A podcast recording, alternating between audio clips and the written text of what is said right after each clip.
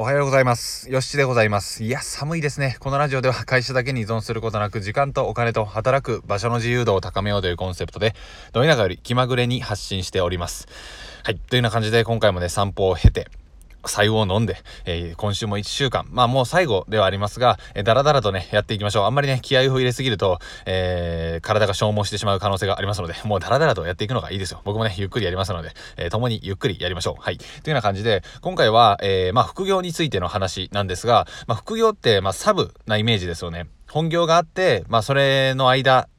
隙間時間を縫ってやるという風な感じで、えー、以前ね、あのー、まあ、そういう感じでやってしまうと、え本業、副業をね、本業にしているような人もいるわけで、例えば副業をやるとするじゃないですか。でもそれをどこかで本業でやってる人がいるので、結構ね、最初の段階から負けてしまってるぜ、みたいなね、そんなツイートをしたんですけど、あのー、副業を本気でやるのが一番いいんじゃないかなというふうな感じがしています。まあ本業をたくさん持つっていうふうなイメージですね。まあいきなりね、最初からそんな感じでやるのもなかなか大変なので、ゆくゆくはそういうふうになっていくのがいいんじゃないかなと思ったりします。で、まあ俗に言う副業をね、本気でやっていくっていうのはまさにもう起業と何ら変わらないような状態だと思っていまして、で、まあ起業っていう言葉を結構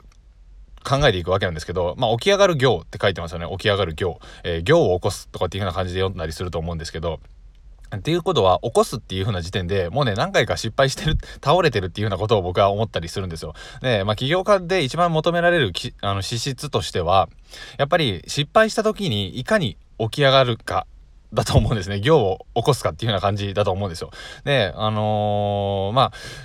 副業を始めたりだとか、起業をしたりだとかっていうような時に、絶対にやる、やってしまうことが失敗だと思っていて、ていうかまあ人間生きてると、もうとにかく何やっても失敗するじゃないですか。で、僕もね、もう起業して、えー、まあ、独立してから9年目を迎えて来年で10年を迎えるわけなんですが、本当にね、どんだけ失敗すんねんっていうぐらい、あのー、失敗してます。あのー、なんかね、こんな偉そうにラジオを撮らせていただいてる身ではあるんですが、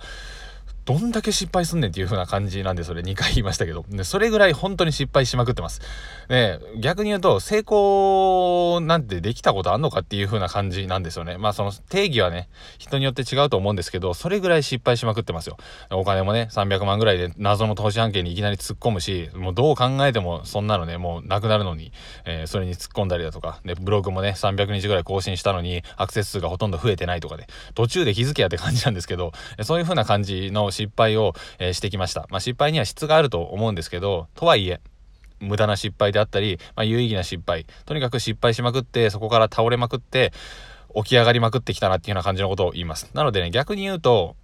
ゾンビみたいなあの 感じだと思うんですよね。もうなんか、どんだけ撃たれても立ち上がってくるみたいな。いや、頭打ってヘッドショット決めてるのにまだ起き上がってくるのか、このゾンビは、みたいな。そんな感じで、何度も何度も行を、行をっていうか起き上がってきたなっていうような感じのことを思います。というふうな感じで、とにかくミスった時にね、どんだけ立ち直れるかだと思うんですよ。で、あの、結婚式とか行くと、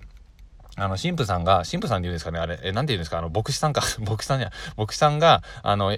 あの、片言の日本語でね、外国人の牧師さんが、えー、辞める時も、えー、健やかなる時も、みたいな感じで、あのー、言うじゃないですか。で、結局、大切になってくるのは辞める時ですよね。健やかなる時は、基本的にね、二人とも調子がいいから、えガンガンガンガン行こうぜ、みたいな感じになっていくと思うんですけど、ポイントは、辞める時ですよね。病んでる時、うまくいってない時ですよね。ここをいかに2人で支え合うか、そして、えー、ま立ち上がっていくか、立ち直っていくかっていうような感じのことだと思うので、本当にね、ここは、ミスった時の立ち上がり方、立ち直り方っていう風なのを覚えておいた方がいいと思います。で、どうせ、あの、まあ、どうせって言い方あれですけど、失敗してしまいますので、その時にね、あ、なるほど、これがヨッシーが言ってた失敗かと。えじゃあ、結局は失敗するから、えー、その時の立ち直り方、今、ここを考えて勉強して、実際に起き上がっていこうっていう風な感じのことを、最初からね、その腹をくくっていた方がいいと思うんですよ。うん。で、それができるからこそ、いろんな行動ができるし、僕もね、最初転売やるときに、あの実際のお店に仕入れに行ったんですよね。で、9万円ぐらい結局仕入れて、まあ奇跡で10万円で売れて1万円利益が出たっていうような感じだったんですけど、どうせ失敗すると思って最初は行きました。で、まあ、案の定ね、いろんな失敗、細かな失敗はあったんですけど、まあ結果オーライで1万円の利益が出たというふうな感じだったんですが、それぐらいね、失敗をみんな避けようとするんですけど、絶対に避けられないですから。逆にこれ避けてしまうと、あのー、なんて言うんだ。例えば、お父さんにね、昔、あれ、あれですよ、よく使う例ですけど、自転車乗らせてもらったじゃないですか。あれ後ろから押してあげると思うんですけどお父さんが。絶対こけますよねあれ。逆に言うとこけなかった時に、あのー、乗れてしまうとこけ方わかんないから意味わかんないこけ方するし骨折とかしても再起不能みたいな感じのことになってしまうわけですよね。なので程よくこけておく。えそしてそれをあ肌感覚で確かめておいてあこういう風な乗り方したらこけるんだなと。あじゃあこういう風にやっといた方がいいなみたいな感じの感覚を養っていかないとやっぱりねダメだと思うんですよ。で、それが養っているからこそ、ね、おおっさんになっても、おじいちゃんになっても、まだまだ自転車乗れると思いますし、一度ね、体得したものってそう簡単には、なんか、なんていうか体から抜け落ちないと思うんですよね。はい。というような感じで、最初から失敗はするし、逆に失敗せずに成功してしまった方が、再起不能の失敗してしまうかもしれないよというふうな話でございました。えー、というふうな感じで、今回は副業起き上がる失敗、まあ、この辺りですよね。うん、この辺りの、